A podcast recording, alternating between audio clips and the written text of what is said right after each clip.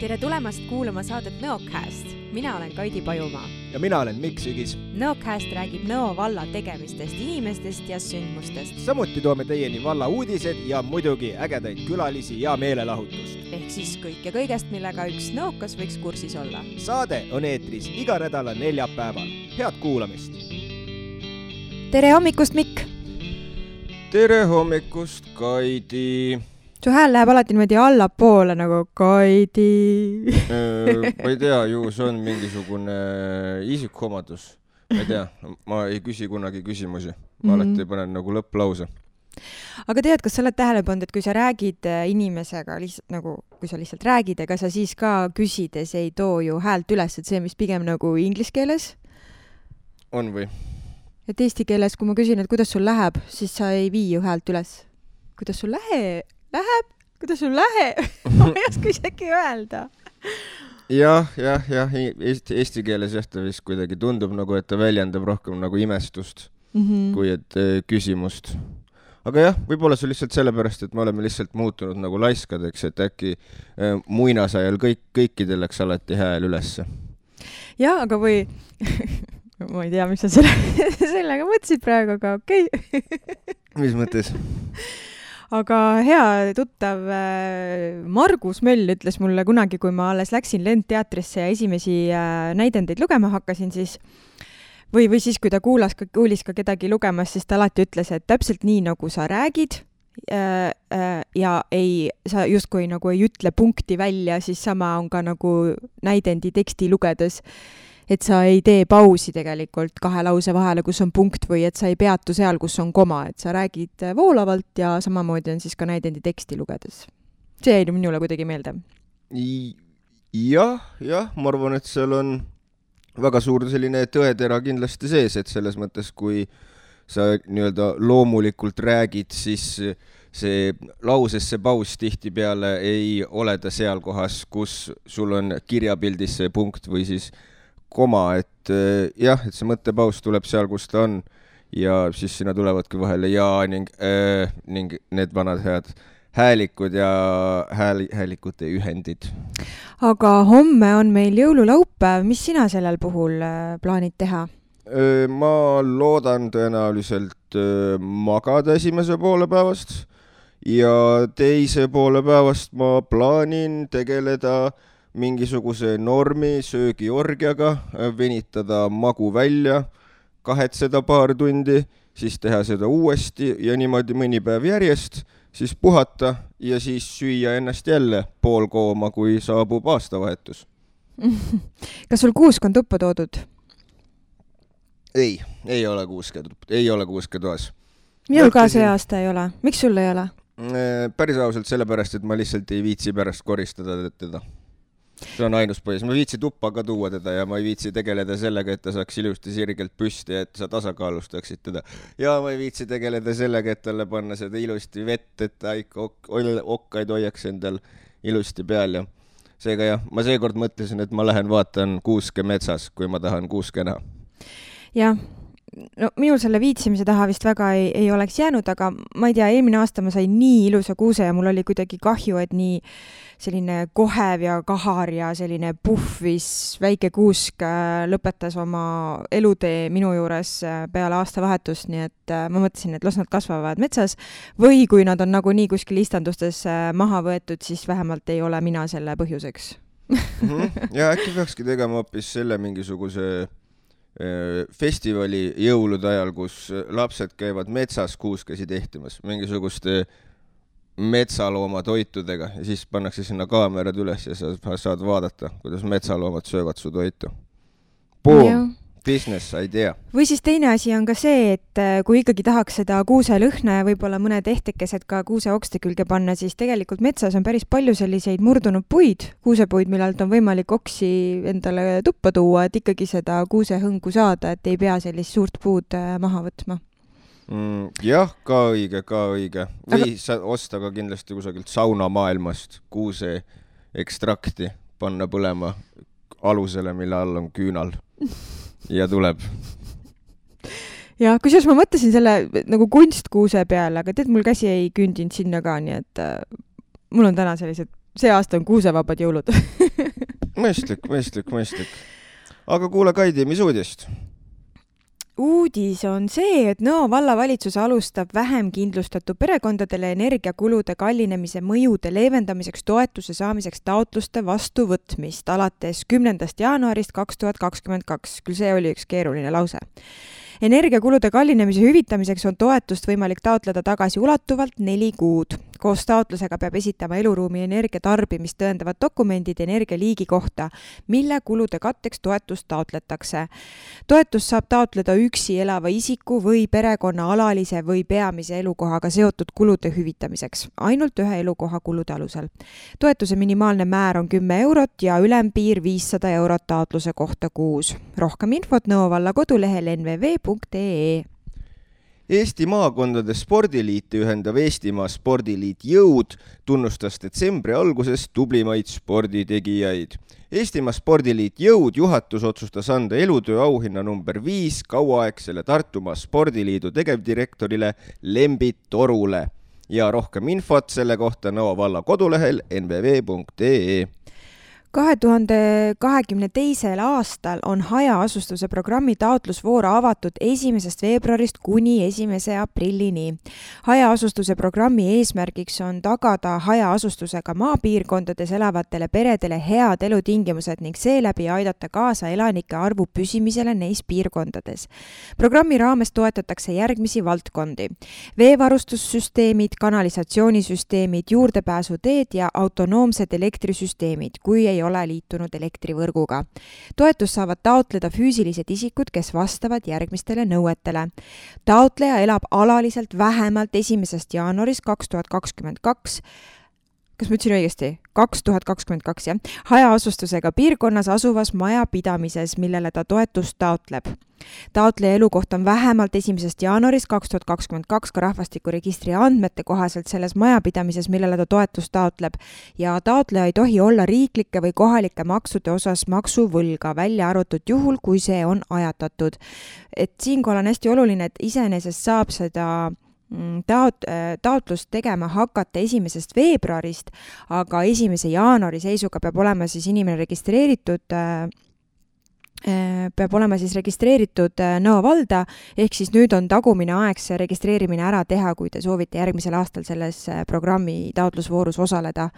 maksimaalne toetus programmist ühele majapidamisele on kuus tuhat viissada eurot. taotlus koos lisadokumentidega tuleb esitada Nõo vallavalitsusele hiljemalt ühe, üheteistkümnendaks aprilliks selle kohta leiad täpsema info ja vajalike dokumentide nõuded Nõo valla kodulehelt nvv.ee ja Nõo spordikool võtab poole kohaga tööle koristaja. tööle asumise aeg on esimene jaanuar kaks tuhat kakskümmend kaks ja CV saate aadressil spordikool at nvv.ee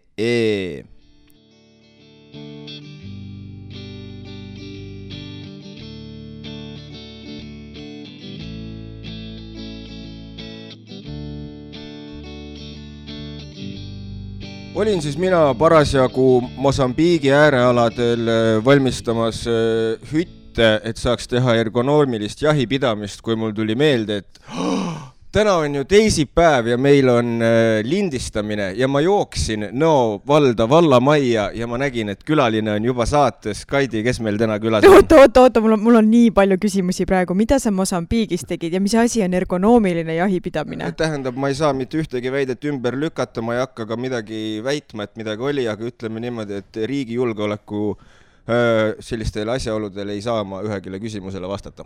ei oota, aga mis asi on ergonoomiline jahipidamine no see on ikka, no ma ei tea, noh. ergonoomiline jahipidamine mm -hmm. on mhm. see, et sa pead jahti nii, et sa ei tee liiga oma liigestele. sest nagu me teame, siis tõsta tuleb sirge seljaga ja põlvedega vist no seda oleks pidanud äh, Merisalu käest küsima, kui ta siin äh, oli meil stuudios. Yeah.. aga jaa, meil on tõesti külaline saatesse jõudnud ja kohe-kohe juhatan ta sisse, siis ta saab ka ennast äh, avada meile meie tänane külaline on viiendat põlve nõokas ja Metsküla talu talupoeg. ta on aktiivne harrastusnäitleja ja reisisell. tema üheks juhtivaks mõtteks on, mida rohkem näed, seda rohkem saad aru, mida soovid ja mida mitte. tere tulemast saatesse, Karl Bussov äh,! tervist! super värk, et sa leidsid ka natukene aega, et meiega siia juttu puhuma tulla. Et Kaidi nüüd paari sõnaga rääkis, aga aeg on vastata meie traditsioonilisele küsimusele, mis koosneb kolmest küsimusest. et kes sa siis ikkagi oled, kust, kust sa tuled ja millega tegeled?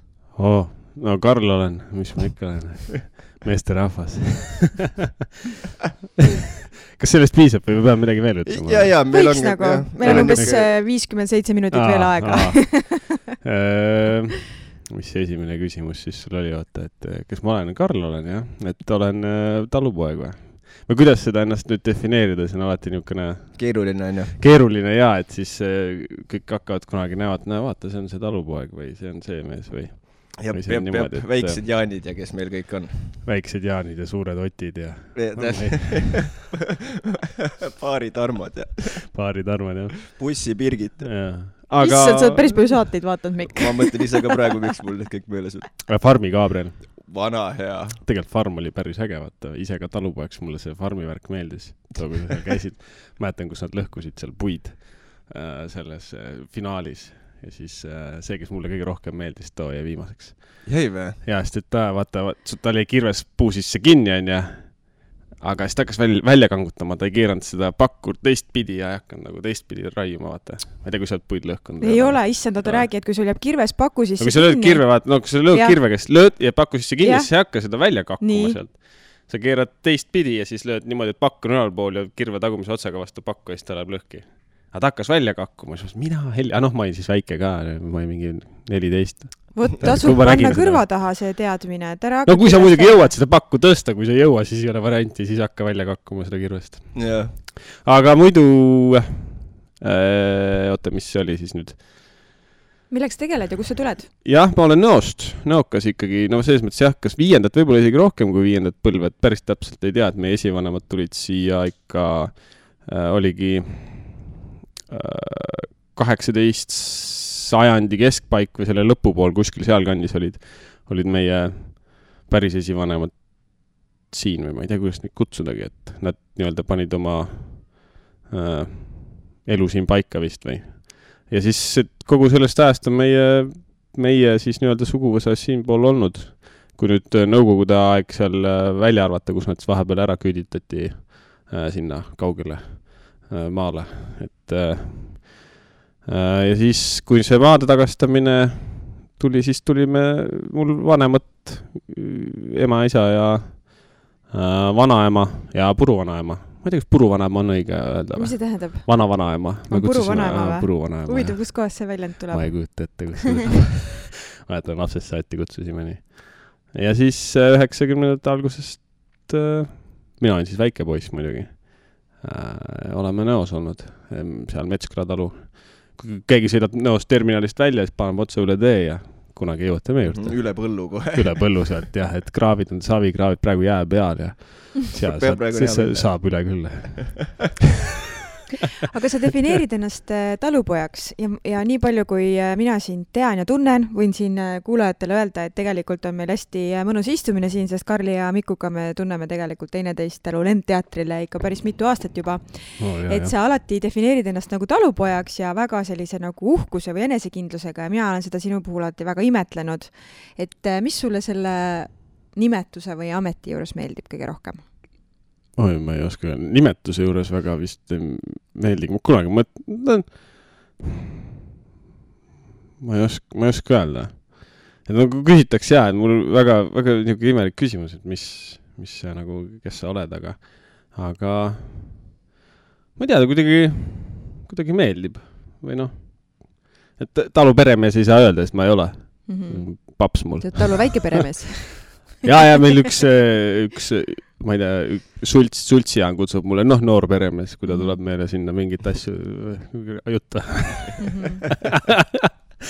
aga ikka selles mõttes, et kui sa midagi teed, et ega siis noh, ega kui ma selle üle uhke ei oleks või sulle meeldiks, et siis sa nagu niimoodi nagu ütleks ju. no täpselt. või noh, jah, et, ja et üldiselt äh, tahetaksegi öelda, ma ei tea, ma olen jurist või ma olen arst või ma olen õpetaja, et, et sina ütled alati, et ma olen talupoeg. et see on nagu nii äge, et sa seda ta on nagu, ma ei tea, lihtne ju mm -hmm. kuidagi, et no millega see talu tegeleb teil? teravilja kasvatame, ega meil olid kunagi loomad ka äh,. aga s- too oli ikka, no lüpsilehmad, aga praegu on teraviljakasvatus ja, ja vaik-, väikest viisi ise, noh, tegelen äh, puutööga, kui aega on ja kui inimesed tahavad, et endale teen, teen ka puutöö asju ja sõpradele ja niimoodi, et. ma ei tea, me vist ei ole nagu piisavalt head sõbrad, ma küll midagi saanud pole. Ma ei tea, äkki ei taha, et kõik sõbrad midagi küsiks, et tee. jah, et ma nüüd viimase, praegusel hetkel ei ole teinud, talviti teen, eelmine talv tegin, oli suur projekt, niisugune värk, aga äh, oli vist eelmine jah, eelmine või üle-eelmine, jah, ma ei mäleta. mis sa siis täpselt meisterdasid, kui võib küsida? aga see oli, no see oli jah, sugulastele suur, kaks narivoodit tammepuidust, niisugune päris korralik, korralik ettevõtmine oli, et, et siiamaani vaikselt veel teen, et oi, okei okay.. ägest väiksemaid asju veel. no meil on niisugused, meil on seal äh, talukompleksis on äh, neid hooneid, mida me nagu otseselt enam ei kasuta, siis vaja neile kuidagi mingit otstarvet leida või, või midagi või endal ka hakkab vahepeal ikkagi igav, et ta nagu niisugune loometegevus ka tegelikult, nagu jaa. samamoodi nagu teater, et Jaa. hästi mõnusalt annab, annab nagu, annad ennast, saad ennast väljendada või kuidagi niimoodi. ja see, noh, see käib ka selle alla, et äh, nagu sa ennem ütlesid, et äh, mis minu moto, ma ei tea, kas see on nagu moto, aga mis mulle meeldib, et sa pead võimalikult, noh, võimalikult palju nagu nägema ja tegema, et saada aru, et mis sulle nagu meeldib ja ei meeldi ja siis noh, niimoodi kogu aeg teed, proovid igasugu asju ja siis mm. -hmm. saad aru, mis sulle, mis sulle jälle meeldib ja mis sulle ei meeldi ja mida võib-olla mitte kunagi enam teha ja võib-olla, võib-olla mida just nüüd nagu teen ma ainult seda, nüüd teengi edasi. aga kust sa seda toormaterjali saad, sa ütlesid, et tammepuidust, et tamm on ju väga kallis.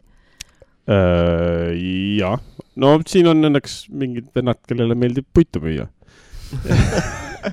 et neile Nad käivad öösiti müüvad parklates. ei, siin on ikka, ostan jah. muidugi tege-, mis mulle väga meeldib, ma teen ka asju nagu äh, vanast, vanast puidust, kui võimalik. et olen vanu talu, meil endal talu mingid uksed olen nendest laudu teinud ja siis äh, nüüd on üks, üks projektikas ootab ikka ees, kus on äh, vana saare puu oli meil, ma mäletan, meil olid, kuna lehmad veel olid, siis see puu kuivas ära põllu peale või noh, sinna karja, karjamaale ja siis äh, ta oli seal, ma ei tea, mitu aastat täiesti kuivanud, lehmad mõnusalt sügasid ennast selle vastu. äge vaadata, kuidas lehmad sügavad ennast vastu puud.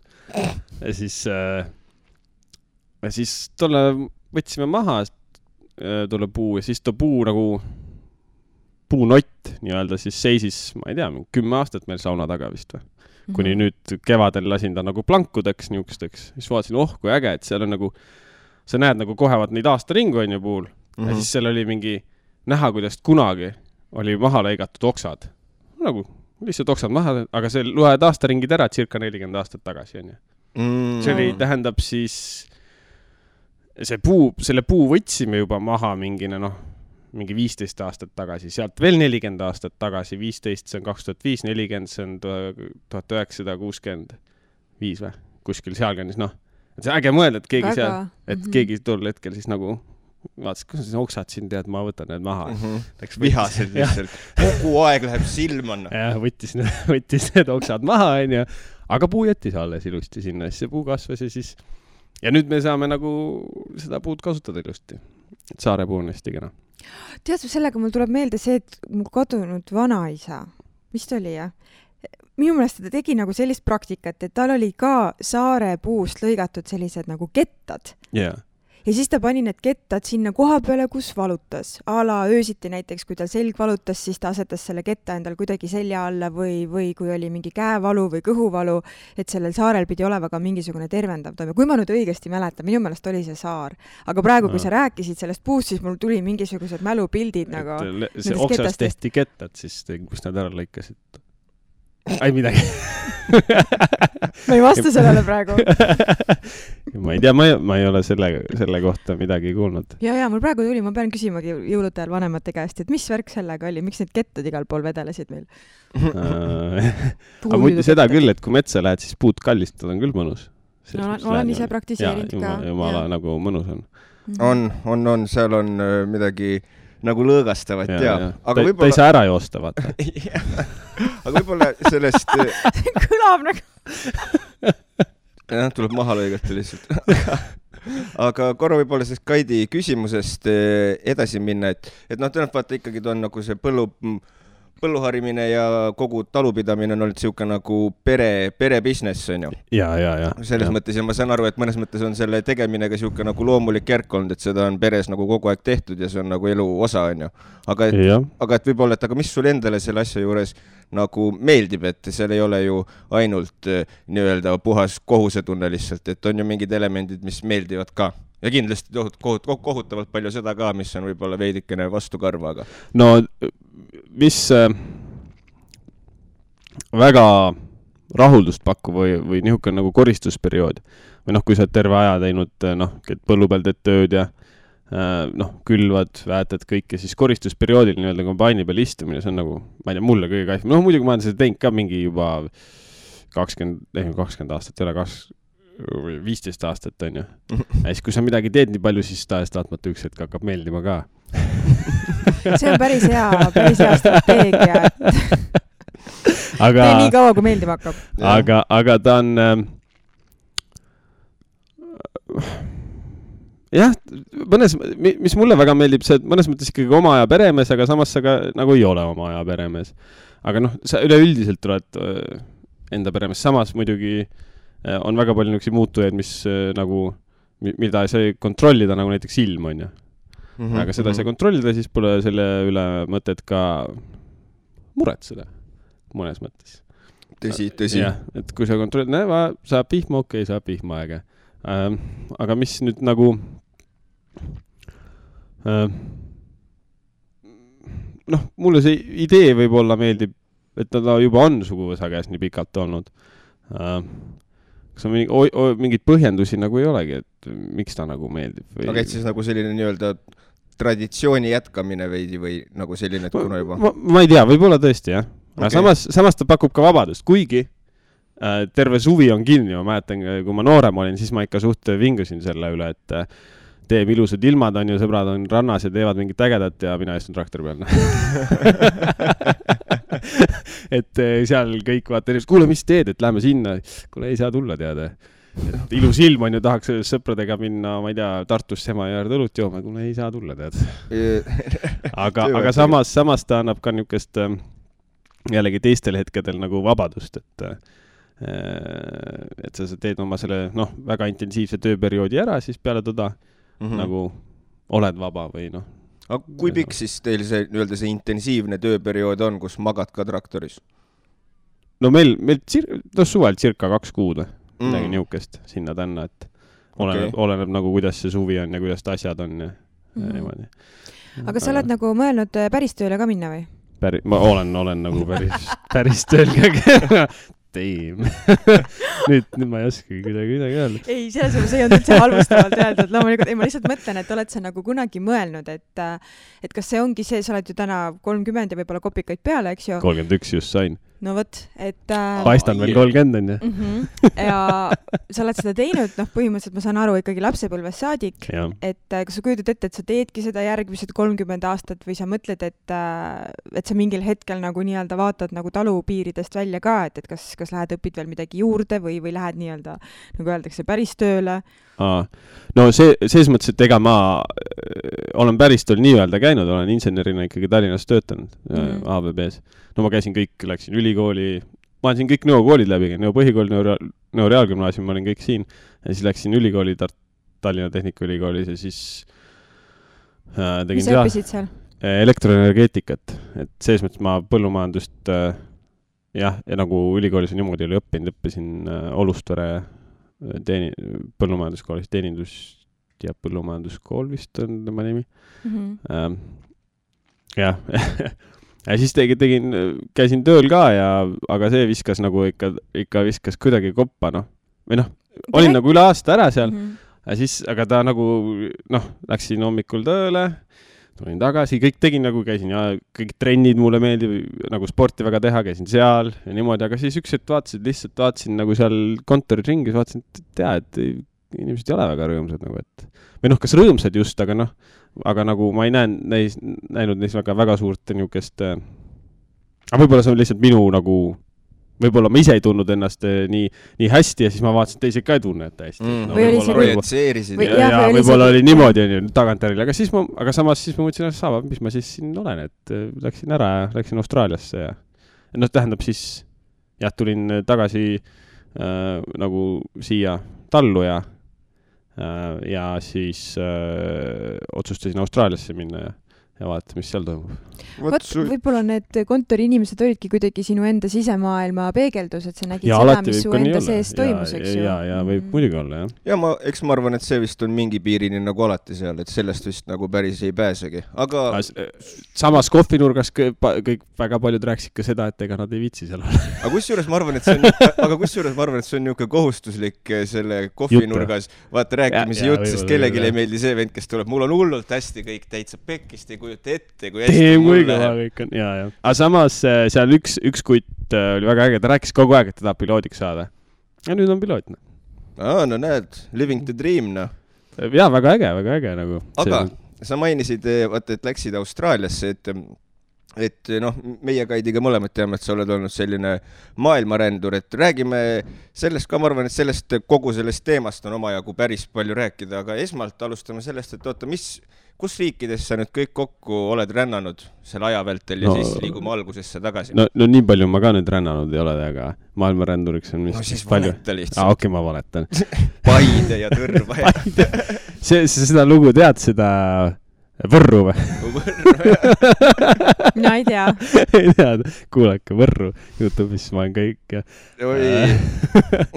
aga tegelikult, kus ma käin, Austraalias, niisugused, need on pikemad otsad ja Austraalias, Uus-Meremaas pikemalt, nüüd käisin äh, Ecuadoris, see on Armeenias käinud, Prantsusmaal, ega jah, mis siin ikka, ega maailmaränduriks mind nimetada väga ei saa. sa oled mitu korda käinud Austraalias, et miks miks see Austraalia sulle just südamelähedane on? ma ei, ma ei tea.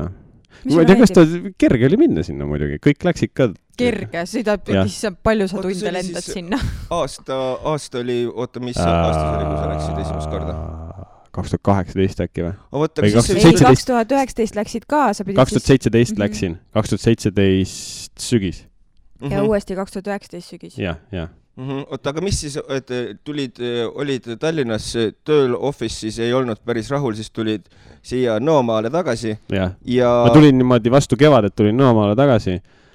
Ja siis sügisel läksin äh, Austraaliasse. okei, aga lihtsalt ma saan aru, et see ei olnud nagu selline, et see oli kuidagi nagu kõige lihtsam koht, kuhu siis nagu minna tollel momendil või? jaa, sest noh, ja kõige kaugem koht ka peaaegu, et Mm. kõige, kõige lihtsam kaugem koht, kuhu minna. kõige lihtsam kaugem koht, see on hea, ainus parim sõber. ainus parim sõber. aga eh, selles mõttes, noh, praegusel ajal jah, ei ole sinna väga lihtne si- minna ja ma, nagu ma aru saan, praegusel ajal on väga lihtne Austraaliast välja ka saada. Rääkisin ühe Austraalia sõbraga, siis ta ütles, et ta tahtis Euroopasse tulla, siis tal oli, oli põhjust vaja, et miks Euroopasse tulla, et okei Fun,, aga las, aga las ta olla. et viisat sinna, noh, töö- ja puhkeviisa, toda on lihtne saada, et tähendab, ses mõttes oli see ainuke sihtpunkt, kuhu minna, et ma sain seal ka töötada vabalt, noh, kui Euroopa mm -hmm. välja jätta, onju. ja muidugi tõmbab see ka, et ta on kaugel. ja äh, muud nagu otseselt ei olnudki. ma läksin ka sinna kohe tallu tööle ja noh, muidugi see ka, et talutöö mind huvitas, kuidas neil see teraviljakasvatus seal käib, mis on väga naljakas seal nagu, kui Eestis mõtled, on ju, et noh, väga muld, mis muld on, must muld nagu, kui sa lähed sinna, vaatad vihmaussid seal, Mhm. seal, et siin, oh, näe, vaata, kasvatab, jah, kasvatame nisune siin äh, Pärnu rannas ja põhimõtteliselt nagu ongi natukene väga nalja, noh, ma ei tea, kas naljakas on, aga võib- võib-olla ikka, võtad ja siis ta tuleb niimoodi käte vahelt nagu noh, nagu liiv läheb ära ja siis kasvatavad seal jumala okeid saake ja, ja. aga seal on siis nagu mingi teine liik või teine sort, mida nad Ei kasvatavad, ik- meie enda see nisu ja rukis seal ju ei kasvaks või? ei no päris meie enda jah, mitte selles mõttes nisu ikka kasvatavad.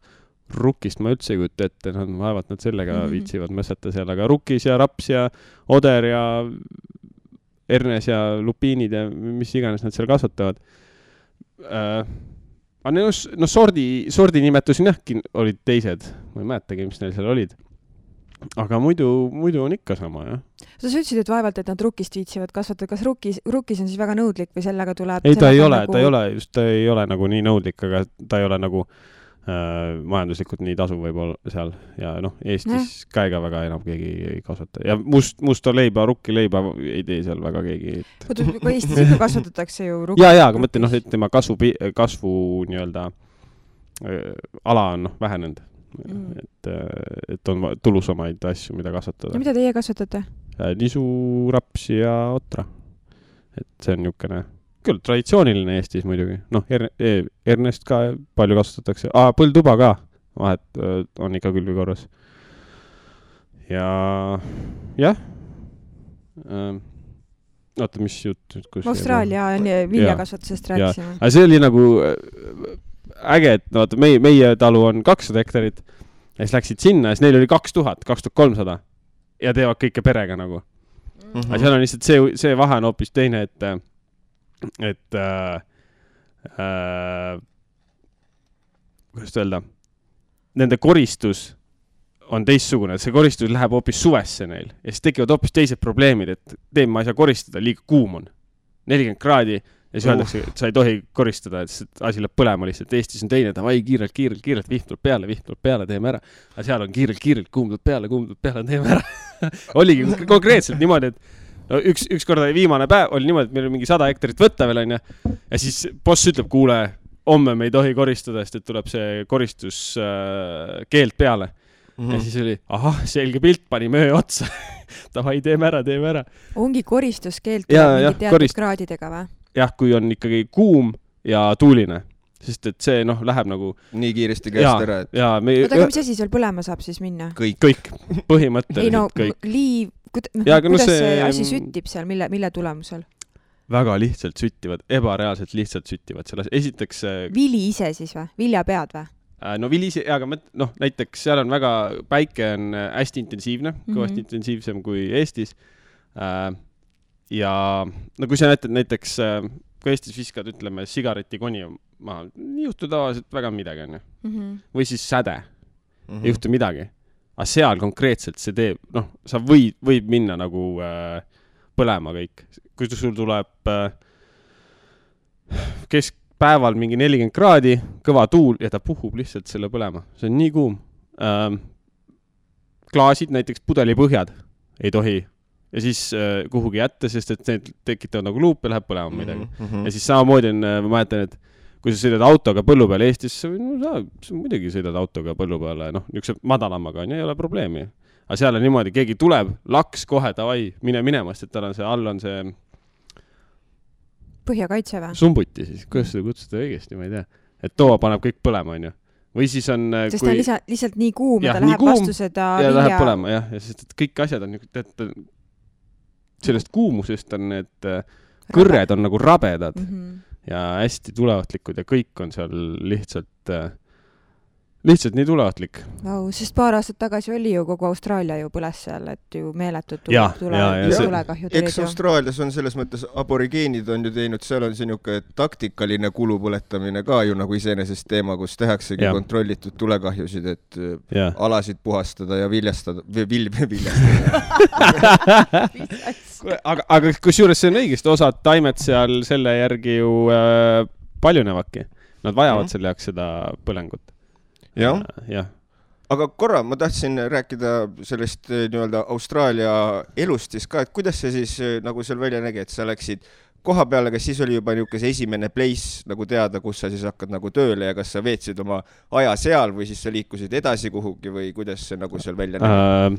ja ei, mul oli äh, tol-, ja esimene kord, kui läksin, mul oli jah, töökoht olemas.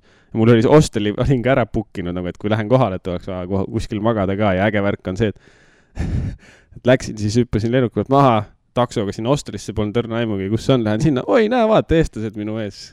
Book'i nagu panevad ennast sisse ja normaalne, teadsin ka nagu, nagu nägupidi Tartu ka, mingi poissi, siis mingi kaks tüüpi kaasas. Nice eestlased igal pool. aga jah, siis ma tööt-, läksin kohe tallu sinna tööle, neil hakkas koristusperiood. ja siis töötasin seal ja väga äge talu, see pere ja siis oli mul niisugune soojak, mis oli ümber ehitatud elamiseks ja siis ja muud nagu olnudki, oli seal kaks kuud vist seal alguses ja mm, -hmm. ja siis muidugi kohe oli niimoodi, et üle tee talus olid ka eestlased. aa, ja siis oli Eesti baar ja siis kõige parem veel see, et lähen sinna kohale, kolm eestlast oli, oli Eesti baar äh,. üle tee ma mõtlen, jah, üle tee mingi kolme-nelja kilomeetri kaugusel seal ja siis äh, lähme sinna, õlu, võtsin õlu six-pack'i kaasa, onju. Läheme sinna, ajame juttu ja siis vaatan, siis üks tüüp on maru tuttav, onju ja siis ta ütleb, kuule, sa oled Karl või? ma olen jah Karl. me mängisime jalkat koos mingi väiksem, mis asja nagu vend on ka siin kohal kuskil äh,, Mikk on siin ähm, äh, Sifa kandis ja ra, äh, mitte Rannu, vaid Sangaste, Sangaste kandis ka põllumees et see oli äge ähm, siis öeldakse, maailm on väike, onju. ja ongi. igas, igas ongi... sadamas on eestlane, noh. jah, ja siis äh, nagu kõnnid kuskil poes ringi, siis kuuled jälle mingi eesti keelt keegi, mida helle, kust te kõik nüüd äkki siin olete või mm? -hmm. Et, äh... aga jah, see vist oli hullult populaarne oli ta mingil ajal, et väga paljud eestlased ju käisid Austraalias selles mõttes. ja, ja, ja siis, aga eluolu äh,. kuidas seal ikka, noh, kui, kui võtta nüüd üldiselt, siis Äh, lõpuks, kui piisavalt, mulle meeldis see, et ma olin seal kaua aega, viis-kuus kuud, et aga lõpuks sul on ikkagi inimestel nagu samad probleemid või samad mured või äh, või midagi niisugust, et noortel on see, et no kuidas ma oma maja saan või kus ma õpin või midagi niisugust, et mm -hmm. kui piisavalt kaua oled, siis saad aru, alguses noh, on kõik äge-äge, noh, mul oli muidugi väga äge, mul ei olnud mingeid muresid seal, ma olen lihtsalt mingi, mingi rändur, kes siin parasjagu veits aega on, onju, või mhm. kas ma nüüd rändur olen aga kui hakkad niimoodi vaatama seal, kui palju ma, ma nagu eestlasi iseenesest neid, nendega nagu väga ei eh, suht-, noh, ei otsinud neid, olin nagu kohalikega ja siis teiste nendega ja siis. no see on mõnes mõttes eesmärk vast ka ju nagu ja, kohaliku eluoluga tutvuda et.... jah, ja siis äh, äh, noortega on ikka samasugused nagu kõik.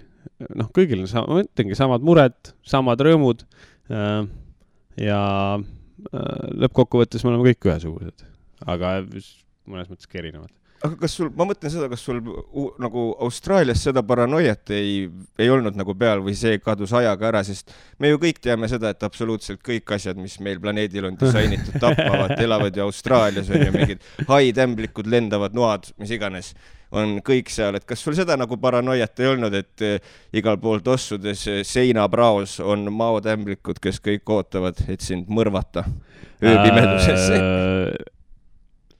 Võib-olla, no alguses ma olin hästi niisugune, noh, ma ei teadnud, et mm -hmm. kuidas nad on, aga lõpuks, kui nad veits aega ära olid, siis said aru nagu, et noh, nagu nad nii igal pool ka nüüd ei ole, et aga aga, aga nad ikkagi on kuskil Õnneks seal, kus mina olin, Lääne-Austraalias parasjagu tol nagu, et see ämblik, mürgise ämblik, et too nagu, et sul pidi noh, natuke ebajopp, nagu ebaõnnega olema, et sa nagu temast nagu surma saad, kui ta mm -hmm, sinuga mm -hmm et äh, mingi allergia pidi ka olema, aga kui ta ikkagi hammustab, et siis ta tekitab korraliku reaktsiooni. aga madudega oli küll nii, et noh, öeldi, et, et kui näed, et siis pane minema, et ikka, et või siis noh, et nood on niimoodi, et äh, ikka mingi nelikümmend viis mintsa ja kõik läinud, noh. ongi nii, jah? jah, jah, aga no neil taludes on kõik need esmaabi olemas. ma mäletan ühe kohaliku tüübiga pärast, kui ma viinavari istanduses töötasin, siis ta rääkis, kuidas tal oli olnud, et ta oli kuskil täiesti suva place'is olnud, sai äh, nõelata, onju või noh, selle mao käest hammustada mm. -hmm. ja tal ei olnud varianti, ta oli üksi, ütles, et midagi, võttis, istus autosse ja hakkas sõitma. ja ütles, et üks hetk ta sõitis, sõitis, sõitis, aga tal lihtsalt kadus pilt eest ära ja siis ärkas haiglas.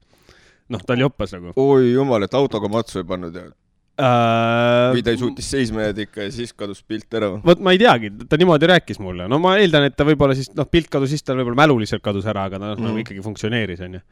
et äh, et niisugust asja aga seal sa tunned tõesti, et kui sa seal kuskil oled, kaugel sa oled nagu nii üksi mõnes mõttes mm. -hmm. sul ei ole levi ega midagi. seal oli, noh, neid jutte palju, et kus kellelgi midagi juhtus kuskil kaugel. no üks, üks mootorrattur pani matsu kuskil, ma tean, oli naaber seal bossile ja venel ei olnud midagi, ta oli noh, täiesti sodi, lihtsalt roomas ja siis seal ülikaua, kuni keegi, sest et ega seal autot ka väga palju ei sõida, et sa võid sõita seal pikalt. ja Austraalias vist see tsivilisatsioon on enamasti seal ühes nagu ääres on ju, ta on muidu niisugune kõrbeala pigem, kus aborigeenid vist teavad, kuidas ellu jääda enamasti. jah, seal keskel on suht tühi jah, seal on nende aborigeenide enda äh,, kuidas öelda, kogukonnad ja need, et kui sealt kas hakata sa seal päris ka, käisid? ei käinud äh,, väga ei kutsunud sinna äh, ja mind äh, see natuke hoiatati ka, et ega noh, kuidas siis öelda, et äh, et kui sa sealt lähed, et siis seal ära seisma jää, sest et ega nad äh, neile noh, et Nad- turistidel tõmmatakse naha, nahk üle kõrvade. jah, et sa võid seal asjadest, nendest ilma jääda, mitte nagu halvas mõttes, aga noh, niimoodi, et sa lähed ikkagi lähed nagu nende, nende maale, et äh, ja see ongi üldse nagu nende maa, nii et äh, sa nii või naa oled ise juba seal äh, sissetungi jah? jah, ja mis ma sinna ikka lähen, et mm. -hmm. va vaatama ja pildistama neid või et mm. -hmm. pigem vist mitte. aga mis suhe sul kängurudega oli, et ma olen kuulnud, et kängurud on Austraalias sama nagu siin meil on, ma ei tea, koerad-kassid, et neid on ja palju neid on ja nii palju seal, neid on rohkem kui inimesi päriselt jah? ja pida- jah, jah, ja neid on ikka kas hüppavad nad on nagu ohtlikud ka või? ei ole nad nii ägedad mm. -hmm. käivad hüppavad ja siis neil oli see, et ühel kängurul võib ju olla ju, mis tal oli, neli või viis põlvkonda korraga või?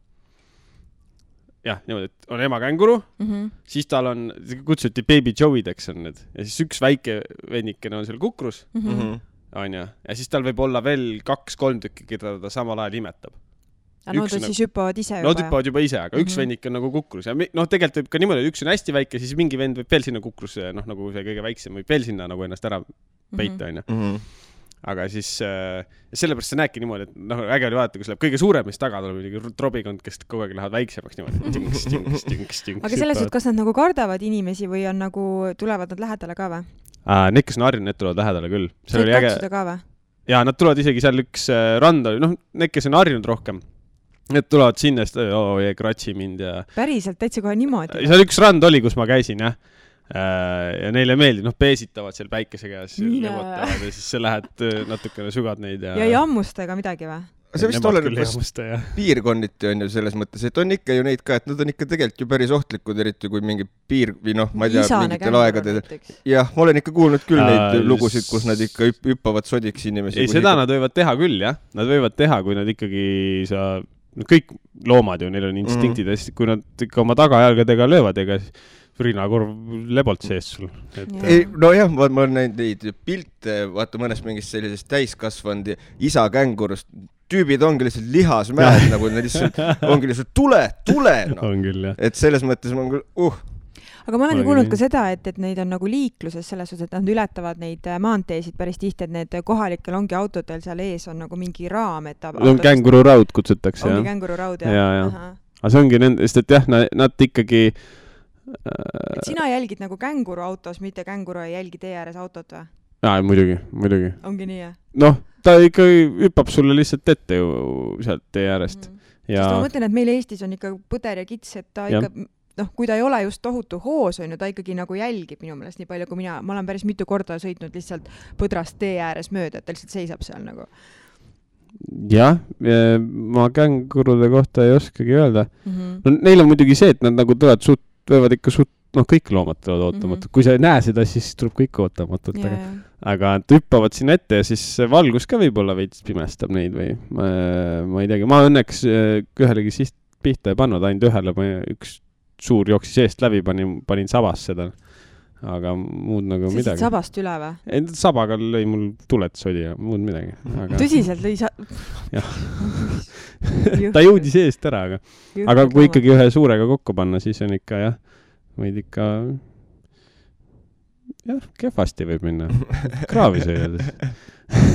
aga sa oled siia ikkagi peale nendel reisidel käimist või peale Austraalias nagu äh, olemist ikka alati Eestisse tagasi tulnud, et tunned, et Eesti on ikkagi see, kuhu sa tahad nii-öelda jääda ja olla? Äh, jah, selles mõttes küll, see on ka see, et kui sa nagu, kui ma ära läksin ähm,, või noh, see on see, millest nagu oled aru saanud, olen, olen aru saanud või sellest, et äh, noh, kodu on ikkagi kodu mõnes mõttes, et äh, igal pool mujal nagu on samad probleemid või samad mured või et kui miski väga tõmbab või millegipärast ei taha nagu olla äh, seal, siis äh, või tähendab äh, kodus, siis, siis jah, aga Eesti on väga hea koht selles mõttes, kus, kus olla ja elada.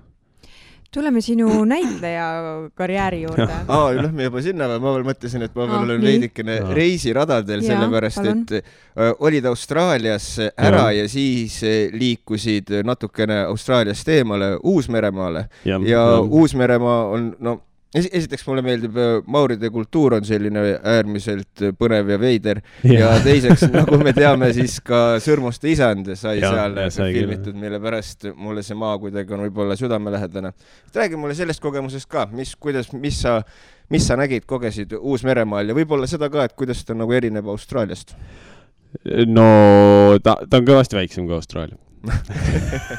Seal ei ole mitte ühtegi mürgist looma. ei ole, seal ei ole ja mürgiseid loomi ei ole äh, äh, Austra-, see Uus-Meremaa ja Au- Austraalia suurim vahe, ma ei tea, kas suurim vahe, võib-olla jah, et äh, on värvuse vahe. Uus-Meremaa on ikka kõik suht ikka roheline. Lopsakas, lopsakas jah. jah, ja muld on must ja äh, ja niimoodi ja inimesi on vähem muidugi, väiksem maa ka ähm,. Ja seal on, ma olin muidugi Lõunasaarel enamuse aja, et ma tahtsin Põhjasaarele läksin ka, aga siis tulid, tuli koroona ja siis ma olin prantslastega, korjasin kiivisid kaks kuud lihtsalt, sest ma pidin korjama, sest mul ei olnud midagi muud teha ja siis ma ei näinud mitte midagi muud kui kiivisid ja prantslasi ja sa ei söö enam ühtegi kiivit, jah? ei söön ikka, ma teen aga Uus-Meremaal on see, noh, ta mäed, no kõrgem mägi on kolm koma kaheksa äkki või? kolm tuhat kaheksasada äkki või? vist jah, Mount Cook. aga nad on, suhtumiselt on, või inimesed suhtumiselt on nad sarnased äh, nagu Uus-Meremaal ja Austraalias äh,.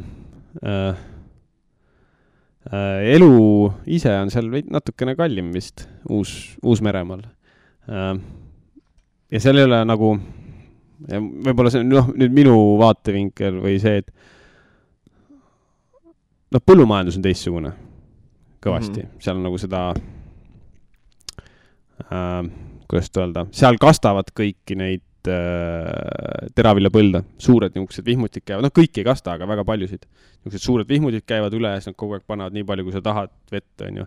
näiteks mm. -hmm. panevad peale ja ja seal on see, saagid seal on maailmas kõrgemad äh, teraviljasaagid põhimõtteliselt ja kõik saavad mingi kaheksateist tonni on saadud hektari peale, kui Eesti parim vist, ma ei tea, mis mäete see aasta, aga ütleme, et noh, parimad kasvatavad seal kümne tonni kanti äkki palju. teil on? meil oli, on selles mõttes oleme rahulikud poisid, et vist see aasta oli seal seitsme kandis vist äh,. aga mulle, mulle meeldis natuke Austraalia vist rohkem. Uus-Meremaa meeldis ka väga. aga Austraaliale meeldis see, et seal on niisugune avar maa ja kõik noh, see on palju niisugust lihtsalt on lame maa ja läheb. Uus-Meremaa puhul olid mäed väga ja matkarajad. see on nii ilus seal, seal on kõik, sa võid nagu matkata ju Uus-Meremaa põhjatipust lõunatippu niimoodi. muidugi. Põhjasaar võib-olla pole nii kena, ma pole seda teinud, mul üks sõber on teinud. aga Lõunasaarel, no seal läheb ju kogu aeg niisugune mäestik, läheb ülevalt alla põhimõtteliselt siis kõnnid kogu aeg seal mäestikutes ja siis mm. -hmm. väga kenad liustikujärved, väga puhas vesi liustikud, muidugi liustikud sulavad päris hea kiirusega seal nagu igal pool äh, ja siis äh,, aga sa noh äh,, seal võib päris kiiresti niimoodi sõida kakssada kilomeetrit ja sa oled täiesti eraldatud, sest et seal nagu mägede regioonides kuskil seal ei ole kedagi, aga siis samas nagu linnad on lähedal mhm. ähm,. jah ähm,, ma ei oskagi praegu midagi öelda, oota, mis sa küsisidki täpselt? oh,. ei, et äh, üleüldiselt sellest Uus-Meremaa kogemusest, aga jah, Austraalia meeldib rohkem, sest seal vist, Austraalias vist on jah võimalik kogeda seda, et lihtsalt ongi horisondil on lihtsalt lõputus igale poole, kus sa nagu vaatad ja. jah. sa, Uus-Meremaal jällegi on äge see, et sa võid rannast otse kuhugi mäe otsa kõndida või vulkaani otsa näit-, näiteks. et olidki, oled äh, üks päev oled rannas seal, siis vaatad, oo, näe, läheks sinna ja siis lähed. no ühe otsas ma käisin, see oligi põhimõtteliselt äh, nullist kuni kahe tuhande viiesaja peale ja sa teed selle vabalt päevaga ära äh,. Hmm. aga jällegi tulles tagasi nende, siis, aga Uus-Meremaal on, mis seal oli, on äh, noortel veel raskem oma esimest elamist saada. noh, kui, kui, kui niisugust võrdlust tuua, siis Nii. Uus-Meremaa on üks kõige, kõige siis nii-öelda kättesaamatuma kinnisvaraturuga riik maailmas sest et seal on konkreetselt niimoodi, noh, noored inimesed, kes on, on äh, kõik äh, ülikooli ära teinud, kõik töötavad väga okeidel kohtadel, aga nad lihtsalt ei suuda osta endale äh, esimest elamist, sest et hinnad on nii kallid. aga mis siis saab? ei saagi midagi. siis nad rendivad enamjaolt? rendivad enamjaolt mm -hmm. jah, on rentimine või siis on niisugused näited, et nad lihtsalt äh, paluvad inimesi, et äh, kes, kes nagu oleks nõus nagu odavamalt müüma mm. -hmm. Äh, aga miks seal on nii kallis, mis sa arvad äh,? ma ei os-, ma ei, ma ei tea. nõudlus on suurem kui pakkumine ja siis ongi võimalik hindu laes hoida? jah, seda ka, aga paljud on, lihtsalt ongi mingi suurte investorite käes mingid alad ja, ja ei saada jaole. nagu ikka, rikkad saavad rikkamaks ja vaesed jäävad vaesemaks. jah, ses mõttes on mm -hmm. nagu õige, jah ja siis äh, äh, mingi noh, kodutus on seal ka päris suur probleem, on ka maooride ja nende puhul on ka seal mm, -hmm. aga seal on mingi, riik nüüd on mingeid asju seal hakanud tegema, et hakka, noh, nagu et, et seda leevendada, aga ma nii päris täpselt praegu ei mäleta, mingid sotsiaalmajad ja mingid programmid, mingid asjad on neil seal olemas. ja nii äh,. aga maooridest rääkides, siis nad on väga chill'id. Nii palju, kui ma nendega kokku puutusin. Mm. -hmm. inimesi nad enam ei söö. Et see, see tehti, ma ei tea, mäleta, kuna see oli, ma ei tea, Mikk äkki sa tead, mingi viie-kuuekümnendatel mm.. see inimeste söömise kultuur on olnud päris nagu mitmes kohas, aga enamasti ja mina olen aru saanud, et ka nende puhul oli see, et inimene ei olnud nagu selline iga kolmapäevases vaata nagu menüüs, et väikene inimese soust ka juurde, vaid inimese söömine oli ikka enamasti sihuke rituaalne tegevus tihtipeale, et ta ei olnud päris selline igapäevadieet. huvitav, mis maitsega inimese liha on või mis, kas ta Pidi väga vintske on? olema, aga uh, everything tastes like chicken kana, panid kana maitseainet võib-olla ma mõtlen, et huvitav, kui kiuline see või kui, milline see tekstuur võib olla lihal. täpselt niisugune ideaalne jõulueelne saateteema. kas teie oleksite valmis suure nälja korral inimest sööma? ei tea no oleneb olukorrast, kui on mingisugune lennuõnnetus ja ma olen ähm, mägedes kinni see koos on... mingisuguse grupi inimestega ja, ja. ja see on ainukene viis, siis ma arvan küll lihtsalt tuleb jälgida seda, et aju ei söö, muidu peaks vist okei okay olema. mis siis juhtub? kui sa vist inimese aju sööd, siis see tekitab mingisugust hullumeelsust inimeses, ma ei mäleta, mis see haigus oli aga igal juhul midagi ta tekitab. tead, mina mõtlen nagu seda, et tappa ma ei suuda, aga kui oleks täpselt selline ekstreemne olukord, siis ma praegusel hetkel mõeldes tunnen, et mul hobust süüa oleks näiteks keerulisem kui, kui inimest. kui, jaa, võib-olla küll jah. kas kujutad ette, et, et nojah hobune on eriti ilus. mina, kes ma olen kakskümmend aastat hobustega tegelenud, et äh, ma ei suudaks mm.. ei tea, hobusekonservi olen söönud suht normali. appi no, no samas sa äh,, oota, kus äh, merisiga mm -hmm. oleksid valmis sööma mm? -hmm. aga Lõuna-Ameerikas täiesti Ecuadoris jumala, ju, jaa, Ecuadoris jumala okei okay., vend, nad kasvatavad merisigaded, jumala ägedad niisugused pontsikud seal ja siis. oh, vot, kuule su,. nii jõudsimegi Ecuadorisse. Ecuadori, vot, räägime merisigade söömisest ja mis sul. Neid ei söönud seal, ma ei suutnud. ei suutnud ja mina ka ei, ma ei tea. tahtnud ka tegelikult üldse see loomade söömine on minu jaoks nii keeruline. elu osa. aga mis sul Ecuadoris, kuidas räägi seiklustest seal? elust ja olust ja. seal, seal ma käisin äh, seal ma käisin mäge, vulkaane ronimas, see tuli väga ootamatult, pakuti siin sügisel. siis äh, olin ammu plaaninud ja siis davai, lähme, et seal Ecuadori kõrgem vulkaan, mägi äh,, Chimbarosa või Chimbarosa, jah, kuus tuhat kolmsada. no sinna tippu ei jõudnudki, aga äge oli ikka, liiga mm -hmm. palju lund oli seal. aga Ecuador, äh, kõige ägedam asi, mis äh, tundsin väga pikana ennast seal sina, miks? sest et seal on inimesed väga lühikesed Mm -hmm. ma ei teagi, et eestlased on vist vaata maailmas teised vist pikkuselt või, hollandlased pidid esimesed olema ju. on või, aga ja. kas Island ei tooda eksklusiivselt mingeid hiiglaseid või? võib-olla üksikuid üksikuid, üksikuid eksemplare, ma ei tea. võib-olla ka, aga üleüldiselt, kas jah, siin Põhjamaade kandis peaks olema rohkem niisuguseid gigante? Võimalik, ma ei tea, ma tean, et Holland on esimene, seal kõige pikemad naised olema maailmas ka ja mehed. aga võib-olla ka, võib-olla ka jah. ai, ja, ja, ja, ja tundub, tundub loogiline küll. jah, aga Ecuador äh, jah, see oli eksprompt, seal oli rohkem nagu mägimatkareise niimoodi, aga väga palju nägid ka seda no loodust nägime siis väga palju ja räägime rohkem niisugust äh, ka maaelu või niisugust, mis linnad, linnades me väga ei, ei, ei peatunud.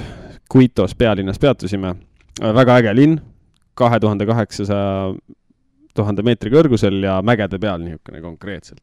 et seal niisuguseid nagu Eestis levinud neid äh, kortermaju ei näe, igalühel on mingisugused oma need majakesed, on ju mm. -hmm. on niimoodi lihtsalt laiub niimoodi mägede peal, väga vinge huvitav, kuidas nad seda sinna ehitavad väga aeglaselt ma nägin seda, see oli ka üks asi, millest, et ma nägin ühe korra, kui nad ehituses kasutasid kraanat mm -hmm. ülejäänud aja see ehitus, vaata kui Eestis mõtled, et ehitad maja, davai, et teen betoonplokkidest kokku aga seal see ei käinud nii, seal oli ikkagi niimoodi, et kõigepealt paned rakise, siis valad sinna betooni sisse, siis ootad, kuni see ära kivistub, nagu koha peal juba mm. -hmm. ja siis äh, hästi palju tööjõudu kulus äh,. noh, näha oli, kui nad selle ehitasid ja siis tegid laega samamoodi, panid need bambustoikad sinna alla kõike ja väga töökad vennad, väga, väga selles mõttes, no teist varianti muidugi ei ole, onju. Mhm. Äh, ja siis äh, põlluharimine, musta, musta, musta, mustmuld. Äh, kiht oli väga paks, aga nihukeste nõlvade peal kasvatati asju nagu sa, no konkreetselt niimoodi, et kui ma vaatan, et nad tööd, teevad tööd, siis mõtlen, kuidas nad seal tööd teevad, sest mina nagu, ma kõnnin üles, ma kukuks alla vist. sest et see on nagu nihukese nurga all. ja siis neil oli ka, kasvuhooned ka niimoodi, et kasvuhoone oli nõlva peale ehitatud nurga all, ma ei tea, palju see no püstloodis ei ole, aga kui sa hakkad sealt üles minema, siis noh, käsi tahaks maha panna nagu, et aidata mm -hmm. veits, umbes niisugune nõlv on ju, siis mõtled nagu what the hell mm. -hmm. et oh, aga nad ei, oh, ma mõtlesin, et nad nagu teevad sinna nagu kuidagi tasandavad ära endale no, mingi plate sinna. mõnedes kohtades teevad nii, on ka niimoodi, aga okay. seal on natukene lamedamad nõlvad, sest et kui see on nii järsu peal, no pikas perspektiivis see ei ole väga hea mõte, sest et äh, tulevad vihmad ja nad pesevad selle mm -hmm. mulla sealt minema, onju. aga ju neil ei ole varianti, peavad nii tegema ja noh, see oli nagu, kuidas, ma ei tea, jah, pani natuke imestama vist ja, ja niisugune nagu väga äh, huvitav lähenemine neil või, või viis, kuidas nad seal teevad, et no tead küll need kitsed, kellel on üks jalg mm -hmm. lühem ja teine, siis küsisin mm -hmm. selle mäegiidi käest, et kuidas nad seal tööd teevad, siis ütles, et no neil on üks jalg lühem, onju. jah, et aa, kas sa siis ei teadnud um,. aga see on nii äge, sa oled ikka südames nagu siiralt ja tõeliselt talu äh,, talupoeg või põllumees, et sa ükskõik kuhu sa reisid, sa jälgid seda, kuidas seal on see põlluharimissüsteem, et see on nagu nii imetlusväärne, et väga-väga lahe. ma ei tuleks uh, selle pealegi, et mõelda, huvitav, huvitav, kuidas nad siin vilja kasvatavad uh,. jah, ah muidu, siis käisime ühes haciendas siis kui sa mõtled hacienda, siis konkreetselt, vaata neid seeb, noh ikka neid Lõuna-Ameerika seebikaid ja konkreetselt niisugune maja oligi. ja siis rääkisime selle omanikuga no ööbisime seal. siis ta oli vist kuuskümmend midagi äh,. siis ta rääkis tal seal, ta oli ka mingi kolmas-neljas põlvkond seal. ja siis see maja oligi tal, ma ei tea, vana-vanaisa poolt ehitatud ja seinad olid meetri paksused, niisugusest savist tehtud, niisugune vana maja, siis vaatad mm -hmm., nihukene võimas võimas maja ja siis ta, ta oli ka väga uhke enda selle üle. ma sain väga hästi aru ka, tal oli väga, tal oli hobus, tal oli mingi üheksakümmend hobust vist või oh,? Wow. ja ta korraldas seal äh, mägedes neid uh, hobusematkasid ja kõike ja, aga no tal ikka jällegi küsis, noh, kui sa ei teadnud, et ma olen uh, tegelen ka põllumajandusega, oh, küsisid, noh, kuidas te siis teete ja mis te kasutate ja siis, et kuidas teil saagid on ja niimoodi ja noh, kõigest sellest. ta, tema muidugi tege-, oli piimandusega Äh, lüpsilehmad. Äh, ja siis no muidugi nagu Eest, Eesti piim, karjakasvatajad või piimalehma kas-, äh, kasvatajad, et, et ikkagi piima hind on liiga madal, et nagu, nagu ikka, et mõnus oli nagu vahetada neid äh, infot siis nii-öelda ja näha, kuidas te, äh, nemad seal teevad, no muidugi, muidugi kui võrrelda nagu kas siis see nüüd arengutase või niimoodi, siis ikka tundus, et kui läksid sinna, siis tundsid, et sa oled nagu, lähed ajas tagasi ikkagi noh, põllumajanduse mõttes, sest noh, et äh, masinad, masinatega ei tehtud nii palju, väga palju tööjõudu ja niisugust äh,. kuidas sa masinaga seal mäe peal teedki? Äh, seda, kusjuures nägin ühe korra, kui kündmine käib, see oli nõlva peal, siis ta tagurdas ülesse, kõndis alla, siis tagurdas ülesse, kõndis alla aga tõsi jah, kuidas seal ei saagi niisuguse nõlva peal, no muidugi mitte kõik kohad on niisugused nõlvalised, et seal, kus oli nagu lamedam maa, seal kasutasid ka. aa, ühe korra sõitsime ringi no ühe korra sõitsime ringi jah. ainult ühe korra. ühe, ainult ühe korra, et kui me sõitma hakkasime, siis me sõitsime. et äh, metsandus on ju, Mm. nii. Eestis teed kõik harvesteriga ju. või noh tehakse. tegid käsitsi. konkreetselt sõitsime, vaatasime, mida helli, vennad võtavad metsa ja siis tüüp kõnnib. seal on palju inimesi ja palkalal läheb pirna. tukk-tukk-tukk-tukk, palkalal läheb pirna. nagu noh, see nagu vana päris, kool, noh. jah, mõnes mõttes küll jah. aga kuidas seal see elu, elukvaliteet nagu üleüldiselt oli ja kas pani nii-öelda see eluolu pani kuidagi rohkem hindama seda elukvaliteeti Eestis või, või kuidas sul, mis mulje sul sellest seal jäi või on pigem niisugune elulill seal? äh,. eks äh, oleneb sinu suhtumisest, aga seda nii see, see oli, no see on väga-väga mõnus seal, et seal neid puuvilju ja kõike on nii palju erinevaid, et noh, kõik seal kasvab. mis su lemmikpuuvili oli? mango, seal vahet ei ole, kus ma lähen, mango, ma arvan. et äh, aga, aga seal kõik tundus nii palju raskem, et selles mõttes küll, et mulle väga meeldib, et ma Eestis olen, noh, Eest-, Eestis muidugi, kui võtta nüüd äh, üheks, üheksakümnendate algus või siis seal kuskil veel tagasi, siis oli ka Eestis kindlasti väga raske. Mhm. praegu noh, praegugi on kindlasti kellelgi väga raske. aga seal tundus nagu, et on väga paljudel väga raske ähm,. Linnas muidugi, noh, me linnas väga ei peatunud, aga seal nagu ei saa võib-olla nii hästi aru ka sellest, sest et äh, linnad vist vaikselt muutuvad sellisteks suhteliselt nagu ühenäolisteks on järjest muutunud, on ju. jah, selles, jah, seal nagu suht saad aru, mis seal toimub ja kõik, kõigil on mingid teenused on käe-jala juures ja noh, sa saad sööma minna ja niimoodi mm. -hmm. ähm,. aga seal just, kas siis maapiirkonnast või suurt linnadest väljas nagu noh, tundus ikka küllaltki raske jah, see elu. on sul mõni unistuste sihtkoht ka, kuhu sa tahaksid kindlasti oma elu jooksul jõuda ei ole, ma arvan. mm? -hmm. aga järgmise paari aasta jooksul oled sa võtnud plaani, et kas sa lähed Aussi tagasi või? seal võiks, tahaks küll käia või? päriselt ka, ma ei saa aru, mis armumine sul sellesse Austraaliasse on, nii veider. ma ei tea. kas sulle meeldib see eluolu või sulle meeldibki see loodus või sulle meeldivad need inimesed või mis, mis sulle siis seal nii kütkestav tundub? Ma ei tea, ma ei oska öelda. tahaks,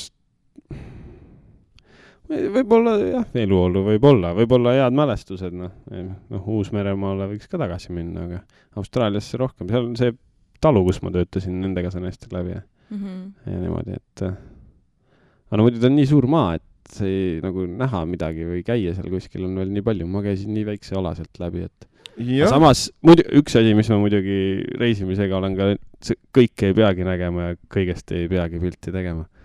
jah, see pildi tegemine on jah, muidugi no see on lihtsalt asi. nagu, nagu edasi viib, aga seal vaat Uus-Meremaal kohtusin ühe, ühe paariga, et käisin ka seal kuskil matkarajal ja siis, ja siis äh, kõndisin sealt tagasi ja siis äh,, ja siis tuleb üks paarike vastu.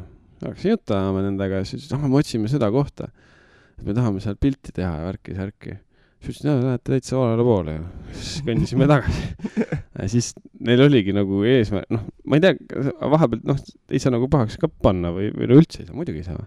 et eh, noh, tahtsidki nagu pilti teha ja siis nagu ära minna, aga see on oma, no see on teist, teistsugune nägemus jälle asjadest. Et mitte minna ja kogeda seda kohta, vaid et ma tahan sinna minna pilti teha, sa mõtled nagu seda või? jah, mõnes mõttes jaa, aga noh, jaa, aga see on vist meie see tänapäeva aja nagu fenomen, näidata teistele, et ma käisin.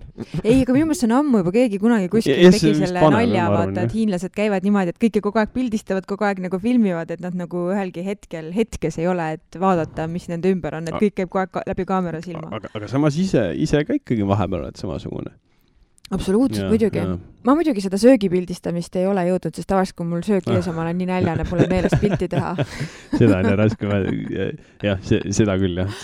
aga üldiselt ma olen ka üsna, üsna aktiivne sotsiaalmeedias äh, jagaja ja.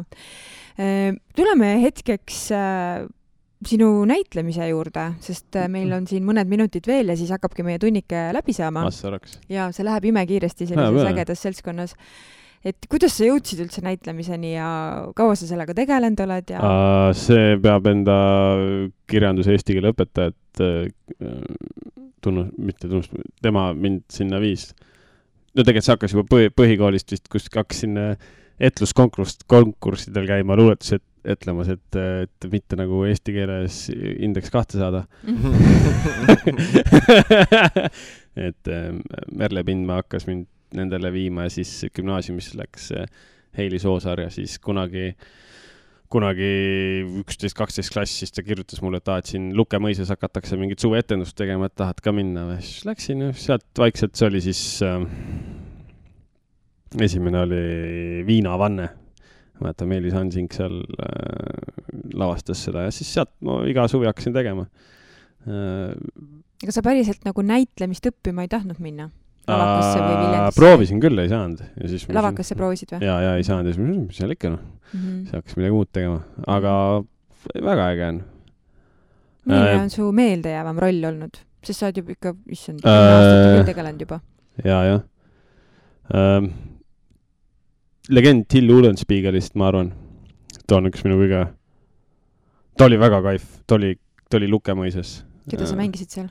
äh,? Tilli, seda äh, siis nii-öelda peaosalist. aga miks sulle see kõige rohkem see oli nihukene suur, no see, see aasta oli äge, ka Kuningal on külm, oli Mhm. hästi mõnus äh,. aga seal, ma ei tea, võib-olla sellepärast ka, et ta on juba nii kaugel, vaata. et mida kaugem on, seda võib-olla nagu helgem mälestus. helgem aga, aga äh, ja muidugi nüüd äh, Tõde, mis me Lendteatris tegime, see on väga äge. Armuke oli äge, Armuke oli selles mõttes äge, et Jaan Toominguga teha niisugust asja koos ja siis me, kui me Kaidiga koos tegime, see oli hoopis teistsugune kogemus. jah, kahjuks meil jäi see mängimine pooleli, sellepärast et Karl tõmbas aussi ära. aa, jaa, jaa, sorry.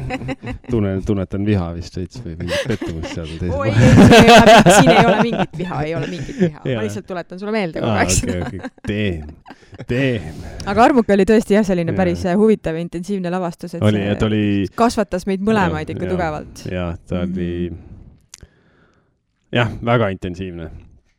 Aga Till, miks Till, ta, ta, mulle meeldivad üldse niisugused äh, välilavastused mm, Mhm. niisugused rohkem mm. Mhm. noh, nagu ma ei tea, miks, aga ta oli niisugune hästi suur, mõttes rahvast oli palju ja siis tehti niisugune äh, atmosfäär loodi sinna Luke mõisas äh, niisugune ajastu truu ja. ja, ja oota, ma Mhm. mõtlen, kuna me seda tegime, see oli vist äh, augustikuu alguses olid äkki etendused ja siis pandi need pakud põlema ja siis õhtul läks, pakud põlevad, suitsu tuleb hästi, noh, nagu see Mhm. mulle hullult meeldis mm. -hmm. et äh, niisugust atmosfääri loodi ja, ja rahvale ka meeldis see, see lugu ja värk. et äh, on sul mõni unistuste roll ka, mida sa tahaksid kindlasti teha? oled sa mõelnud sellele? ei ole, ei tea, ei oska öelda. ma ei tea, mul ei ole unistusi tavaliselt ikka näitlejatelt küsitakse, et äh, on sul unistuste rolli. mul ei ole, ei ole. idee, ideid on võib-olla, aga unistuste rolli küll ei ole. Mhm. aga ise lavastades kätt proovida, oled mõelnud? olen küll jah, kunagi ma arvan vist ikka jah, Mhm. võiks, peaks proovima. no ideid on, no ma ütlen samamoodi, nagu on ideid, Mhm. et mida võiks teha, aga et kuna need asjad nagu äh, realiseeruvad üleüldi-, üleüldiselt nagu mitte ma ei ole unistuste vastu, aga mulle nagu see nagu see kontseptsioon ei meeldi sulle või? jah, sest et kui sul on mingi tohutu unistus, võib-olla ma ei tea, võib-olla ma olen pettunud enda unistustes võib-olla sellest, aga ma, mul ei ole iseenesest, no väiksena ma ei mõelnud kunagi, et ma elan väga vanaks, ma ei tea, miks, onju. Mhm. aga et äh, ideid, mulle meeldib rohkem see idee, et sul on mingid ideed, mida sa tahad nagu teha, et mida võiks teha niimoodi, et, ja et neid oleks nagu noh, et mida rohkem sul neid on, seda ägedam on, sest et kui sul on mingi noh, sul ei pruugi, noh, kui sul mingi teatud kindel suur unistus, mis isene-, iseenesest on nagu hea, et sul on nagu noh, siht nagu. jah, siht mm. -hmm. aga samas äh, äh, sa võib-olla jääd liiga kinni sellesse mm. -hmm see muutub kinnisideeks. nagu. jah, kinnisideeks ja väga paljud muud asjad lähevad nagu ka nagu mööda, et mida nagu võiks Mhm. samal ajal kuskilt või midagi niisugust, et et sa võib-olla muutud liiga äh, ühesuunaliseks või, või siis ka mitte või, või mulle tundub, et sa oled vaimselt palju elutervem inimene, sellepärast et kui sul on väga palju unistusi või üks kindel unistus näiteks, mille poole sa mõneti võib-olla klapid peas äh, liigud, eks ju, siis sul on ju nii palju ootusi ja eeldusi ja, ja öeldakse just, et, et jah. ma ütlen, et nii palju, kui ma sinuga nagu suhtlenud olen, siis sa tundud alati selline hästi rõõmus, hästi vabameelne, hästi selline nagu laadna inimene, kellega on jube hea suhelda. aga ma arvan, et see tulenebki võib-olla sellest, et sa ei ole mitte milleski kinni, et sa oled sellises no eks ma vahepeal ikka olen ka. oled sellises sellises voolavuses, et sa nagu ei oota justkui kelleltki või millestki mitte midagi, aga samas oled sa avatud nagu erinevatele pakkumistele, et see on selline hea mõtteviis, kuidas elada mu meelest. jah, ja lisaks nende unistustega on nagu see asi ka, et kui sa isegi täidad oma unistuse ära, siis sa teisest küljest sa nagu hävitad selle ära ka, sest ega kui Jah, jah. unistus täitub ära, siis inimene ei ole, ah, I m fucking done. nüüd ma lihtsalt Davai, äh, olen Norberitel igavesti, jah, et enamasti et täpselt, täpselt, et enamasti on see nii, nüüd paneme järgmise unistuse letile ja äh, hakkame unistama edasi, et ja muidugi siin selles mõttes, et äh, mäletad kunagi üht, noorena üks Austraalia äh, koomik või keegi, Tim Minchin, tema rääkis ka sellisest Mm. sellest ja siis too mulle hakkas ka meeldima. aga jah, ma nõustun jah, sellega. minu arust see oli nii lahe mõte, ma kohe panen selle endale kõrva taha, et, et mul ei ole vaja, või tähendab, et mul ei ole unistusi, aga mul on ideed, et see on kuidagi palju kui noh, ongi täpselt, kui ma praegu kujutan ette, kuidas see energia seal taga on, siis unistuste puhul ongi see, et oo, et oo, ma tahaks, et see täituks ja too täituks Mm. aga ideed ongi see kuidagi see energia on seal palju vabam, et mul on palju ideid ja mõned nendest täituvad, mõned ei täitu või, või mõne, mõnedega ma tegelen, mõnedega ei tegele, et äh, see on kuidagi nagu rohkem niisugune eluga voolavuses olemine. nõus, Väga ilus. jah, või, võib-olla tõesti jah, jah, jah aga me olemegi vist jõudmas meie viimase küsimuseni. Äh, täpselt aa nii. jama. meie tund on tõesti eksinud jah, ma räägin, tund läheb hullult kiiresti. või, või äkki on sul ise midagi, mida sa tahad Naakasti kuulajatele öelda või, või, või on mingi teema, mida me ei jõudnud lahata? kindlasti. Ai, mis- mis- ma, häid pühi kõigile, tulevaid pühi, loodan, et kõigil läheb väga, et äh, mõnusalt ja natuke lund tuleb rohkem ja äkki see on kõige tavalisem asi, mida soovida või. aga muidu ma arvan ka seda, et äh, kõik on suhteliselt okei okay tegelikult. jah, seda küll. aga see küsimus, mis on, räägi mulle, kas sul on mingisugune selline mõte või tsitaat siis, mis on kuidagi, tuleb sul meelde nendel päevadel, kui on selline hall argipäev või meeleolu on must, aga mingisugune selline mõte, mis kuidagi on kandnud, kas nüüd või varem? äh,. Praegu tu- tuli see meelde äh,. jah, võib-olla tõesti äh,. kuidas seda eesti keelde tõlkida? võid inglise keeles ka öelda. I might die, I might get married, who knows no see on nagu veits niisuguse, ma ei tea ju,, juhuslikkuse või ei, see mulle meeldib, see on väga selline taoistlik. jah, et see, see tuli sellest, et kui ma olin Austraalias ja siis koristus hakkas läbi saama ja siis boss kogu aeg küsis, et davai, et mis edasi teed, mis edasi, ma ei tea, noh, ma ei tea, no ma vaatan mis tuleb ja siis üks hetk hakkasin ütlema, no ma ei tea, võib-olla abiellun, võib-olla saan surma, ma ei tea ju. Come whatever may. jah, et no mul ideed on, aga ma ei tea, mis saab. et, et, et jah väga lahe. Karl, aitäh sulle, et sa tulid nüüd siin kiirel või samas rahulikul jõulueelsel ajal Ja. meie tunde- ja mõttemaailma rikastama oma, oma mõtetega, et väga huvitav on olnud. täpselt nii aitäh. aitäh teile, jõudu.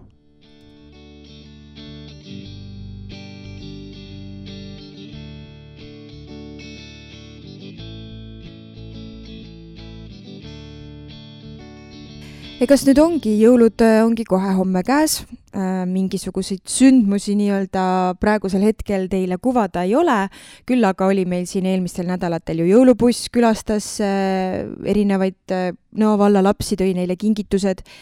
Ja, ja oli siin ju mustlastantsulaager, ma loodan, et või, või õpituba ja, ja esinemine ka, ma loodan, et te võtsite sellest ikka kenasti osa. et praegu ongi selline mõnus aeg võtta iseenda ja oma pere jaoks jah, täpselt nii, et ma arvan ka, et võib-olla ongi täpselt see aeg kätte jõudnud, kus nagu nüüd eh, lähedastega natukene aega veeta ja küll jõuab veel käia õues ja toas teistes kohtades ka, kus ei ole pereliikmeid juures, et võtta nüüd natukene aeg maha ja mõelda, huh, milline hullumeelne aasta, mis ma usun, et on vist kõikide puhul see aasta, tõsi, eelmine aasta ka tõenäoliselt. jah, sest äh, teisipäeval oli siis talvine pööripäev ja kahekümne esimene detsember oli ka toomapäev. ma loodan, et te siis jõudsite sellel teisipäevasel päeval kõik toad ära koristatud, pesu ära pestud, kõik töö, füüsilised tööd said tehtud, sest äh, Äh, talvisel pööripäeval me jõudsime siis kõik koos äh, sellisesse rahu ja vaikuse aega, mis eelneb siis enne jõule ja, ja mis kestab siis ka kogu jõulude vältel.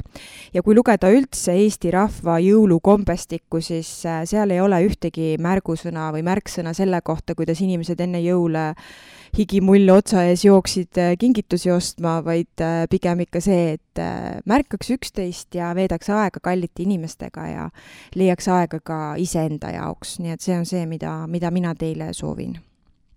Jaa, ega mulle siin, mul ei olegi siin midagi väga rohkem juurde lisada, et see aasta kohtume veel viimast korda järgmisel nädalal ja siis on juba aastavahetuse pidustused ja, aga enne seda veel kindlasti järgmine nädal on meil vahva selline eriline saade kindlasti natukene, kuidas ta eriline on, eks siis, eks siis kuulete, eks siis kuulete. aga jaa, senimaani toredat jõuluaega kõikidele ja kohtume juba peale jõule. tšau. thank you